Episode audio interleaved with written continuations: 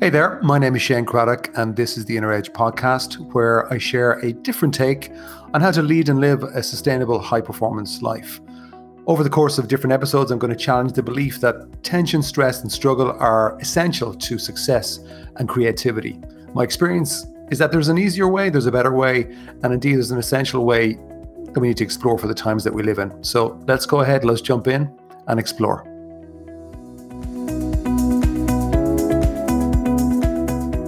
Hi there, welcome to today's episode. And this one was inspired by a meeting I was having earlier today, a marketing meeting about my book, The Inner CEO, which is coming out in a couple of months' time. On a side note, you can pre order that book from the 4th of September, but I'll come back to you with details on that when we go live. Uh, but as part of the meeting today, we were just talking about some of the messaging and things planned to try and promote the book one of the questions we, we were discussing was, well, what's unique about the book? And I found that a very tricky question to answer because you're trying to find like the, I know I know the benefits and things like that and the difference it'll make, but what's unique about it is it's hard to get to. Like it's it's one of those questions that you'd be asked as a business person, like what's unique about your business? You know, if you can get that really clear, it's very helpful in a business context, especially to kind of carve out space. So anyway, one of the answers that I liked, which we may use in some way, was this, which was the book helps you improve your business without focusing on your business. And so it's the inspiration for the title today How to Improve Your Business Without Focusing on Your Business. Now, in truth, the book, um, while my primary target audience are business leaders, it's really a book for anybody to help them improve in any aspect of their lives or sport or work. And hopefully, if you're a listener to this, you might consider getting it. I think you know what I mean then when you read it. It's very, I've written it in a way that it can be accessible to anybody, but my initial target audience are the people that I generally help, which are business leaders. So, how the heck do you improve your business without focusing on your business? Um, I think the answer to that, then, if you listen to my podcast, you probably would have a little hint because of the name, the inner edge.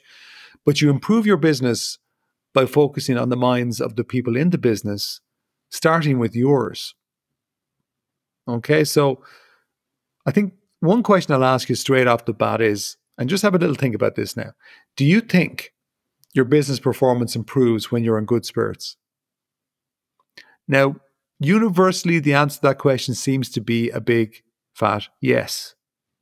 Because when your spirits are up, you tend to think better, communicate better, have better quality ideas. Problems don't tend to stick as much as maybe when you're down. You know, when you're down, your communication is compromised, you're tired, you tend to make mistakes, you might react, you might get angry, uh, you might just not be thinking clearly or just the way you normally might. I think we can all relate to that. Now, what I'm not saying, for example, though, is ignore the practicalities of of business in terms of how the business machine works, you know, sales, marketing, finance, even social media, my favorite thing in the world, not. Um, all of the stuff, the elements of business in the outer world are really important, but it, they won't really work unless you're right. And even if you're trying to learn or you're in a course about business, if you're trying to learn and take in and remember and understand business, it's very hard to do it if you're not in the right type of frame of mind or state of mind. Now, there's so much you could talk about here, and I will be that that is the angle in the book. Is essentially what I'm saying is you focus on improving your business. Like uh, you do that by actually focusing on becoming a better version of yourself, and that starts with by becoming better at leading from within and understanding how to change yourself from within. Now, a story that comes to mind was with a client who was in a very difficult situation when I first met them. They were six weeks from running out of cash. Uh, they would have had a sizable team, and they'd already had to let uh, a good chunk of people go. This was actually in the in the Great Recession, the Great Crash, and when I first met them, they kind of unloaded on me and said, "Look, here's the story. Here's the situation." And effectively, were kind of saying to me, "Look, I'm kind of screwed, haven't I?" And I just kind of said, well, he, well, sorry, they asked me, like, well, you can help me. I've been told you're, you're, you can, you can work miracles. and for the record, I, I, that's not true. Um, and they said, uh, what do you think? And I said, well, I, I don't know if we can turn the situation around. And they kind of said, sorry, I thought you were supposed to be like Mr. Miracle Worker. I said, well, I mean, uh, you know, you, you can't you can't change something that if it's gone too far, and especially in business, there is a point at which things get too late. And um, but I said, look, I don't know because I said I, am not clear on everything you're telling me. I don't know what reality is. I said, but I am very clear on one thing. I'm very clear that you're not in the right state of mind. And I knew from doing a little bit of research that this person, the owner of the business, was a very smart entrepreneur, clever entrepreneur, and a brilliant salesperson. But but they were just in the wrong frame of mind. And I just said to them, I said, look, let's meet every week for the next month, but we're not going to really talk about the business. I want to help you understand how you're messing yourself up inside. And really, what emerged over that time, I mean, I could see it in the first conversation. The story they were telling themselves was very disempowering. It was all about failure and understandably because they were scared. On the plus side, though, over a few weeks, I managed to educate them on the fact that they had an inner world, they had an inner life, they had a mind, and that they could really impact the outer world results by improving the quality of the way they were leading from within, leading their mind. And I can make a, I'm going to have to make a very long story short because this is a long story. It went over many years. But over that couple of months, they started to really understand what I was talking about in terms of state management and using their mind in a better, more constructive way. And they started to gradually turn things around. And then they got a break. They got a break by landing a new contract that brought in cash. It allowed things to kind of ease off in terms of pressure. And then very quickly they started to get momentum. And they've been building that momentum, I guess, over the last 10, 11 years and have won awards along the way, have grown very sizably. And it's a very positive story on the lucky side, probably caught them just at the right time because a little bit longer, um, probably would have hit it at a point maybe where maybe you couldn't turn it around. And I know that it, like business in particular is very challenging when you get into those kind of pressure situations. But that's the power also of of understanding when to focus on your mind. Now, a simple analogy I'd often use would be that of a lens. And if you think about a lens, the light shining through the lens, I often think about a projector you know, the light shines through the lens, there's film in front of that lens, and it projects onto a screen. But if there's dirt on the lens and you're looking at the screen, you know, like a cinema screen, um, you could be looking at that screen thinking, oh, there's dirt on the screen, not realizing that actually that dirt is on the lens. And see, if it's on the lens, very often it's hidden and it gets magnified. But have you ever considered that that's the way your mind works? That we all actually have different versions of dirt on our lens, which is kind of right at the back of our minds where we don't really think about it. And that dirt, which I, I mean, for me, it's it's beliefs really. Some of them are good, some of them are bad. But in the context of, of dirt, I'm going to call them bad, bad beliefs. So they could be limiting. Like my client there with the story. So, you know, he had dirt at the back of his lens, which was essentially was, I'm going to fail, which we had to kind of clean the lens, get rid of that, and change that belief completely. Um, it reminds me of another story of a client who I was introduced to um, who was in trouble also. This is the trouble uh, stories today for whatever reason. And they refused point blank to discuss the financials of the business with me.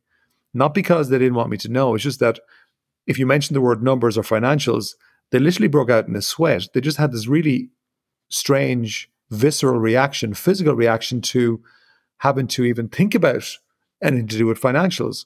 And what happened was they just said, "Oh no, no, that's this person over here. You can talk to them about that." And I said, "That's fine. I'll talk to them." But I said, "You never review your financials." No, no, no, no. And eventually, after a few conversations, she revealed that it was because she had a very clear belief, which is holding her back. It was dirt on the lens around, "I'm not good at numbers." But that came from an experience of when she was a child in school. And for whatever reason, a maths teacher who probably didn't mean it any harm, but kept on saying to her, clearly, you're not a numbers person. And that stuck. And it became a reinforcing belief. And that was how she lived out her life. And here we are, whatever, X amount of years later. And it's now causing a real problem in her business because I need her to kind of go through the pain barrier to get in under the hood look at the numbers. And in business, you got to have a clear understanding of the numbers to see where you're at because it's the scoreboard. You got to know where we're winning, where we're losing. Um, I went digging around the person who was in charge of the numbers because they were left to their own devices. Let's just say they were doing some things that they shouldn't have been doing. So we had to address that. It was it was quite severe action that we had to take. And then I had to talk to her about going inside on the inner game. And so it took some time. I don't have time to go through it all here in terms of how, what we did or what we discussed. But my main focus really was to help her understand that her feeling about the situation was completely directed by that memory, which was from the past. But that past was a choice.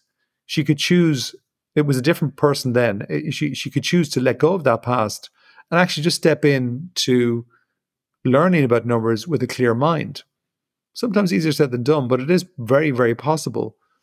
But now, today, if you talk to her, you know, having gone through that inner pain barrier, she lights up genuinely.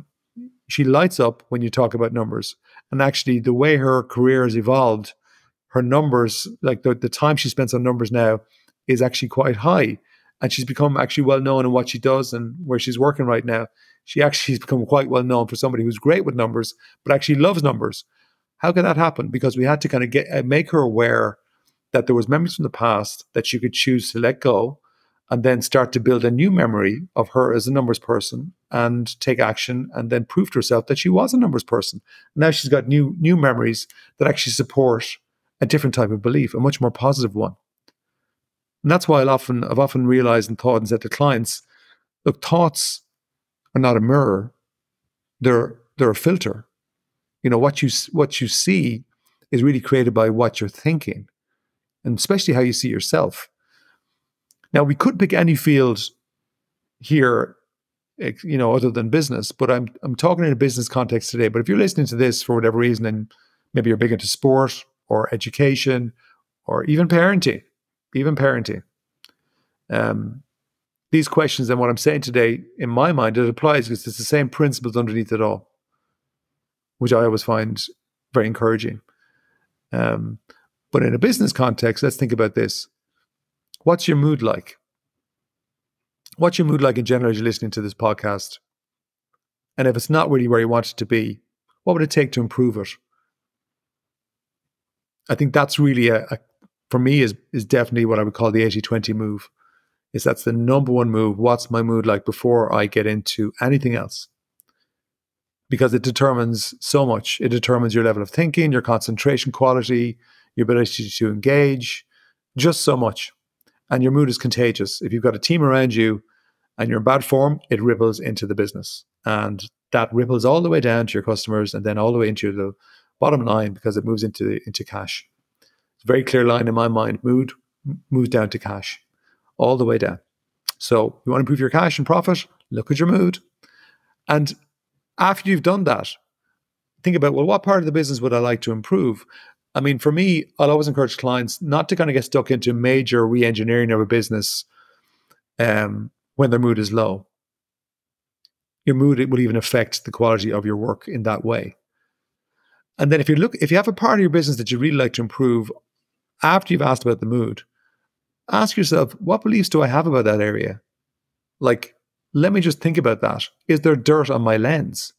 Do I have some dirt or skewed beliefs around the people there? Or even how I engage with that type of uh, subject, whether it's finance, like my previous client, could be around marketing or social media. What's the dirt? And is that belief something you want to hold on to? Because a belief is kind of made up. It's just made up of thinking.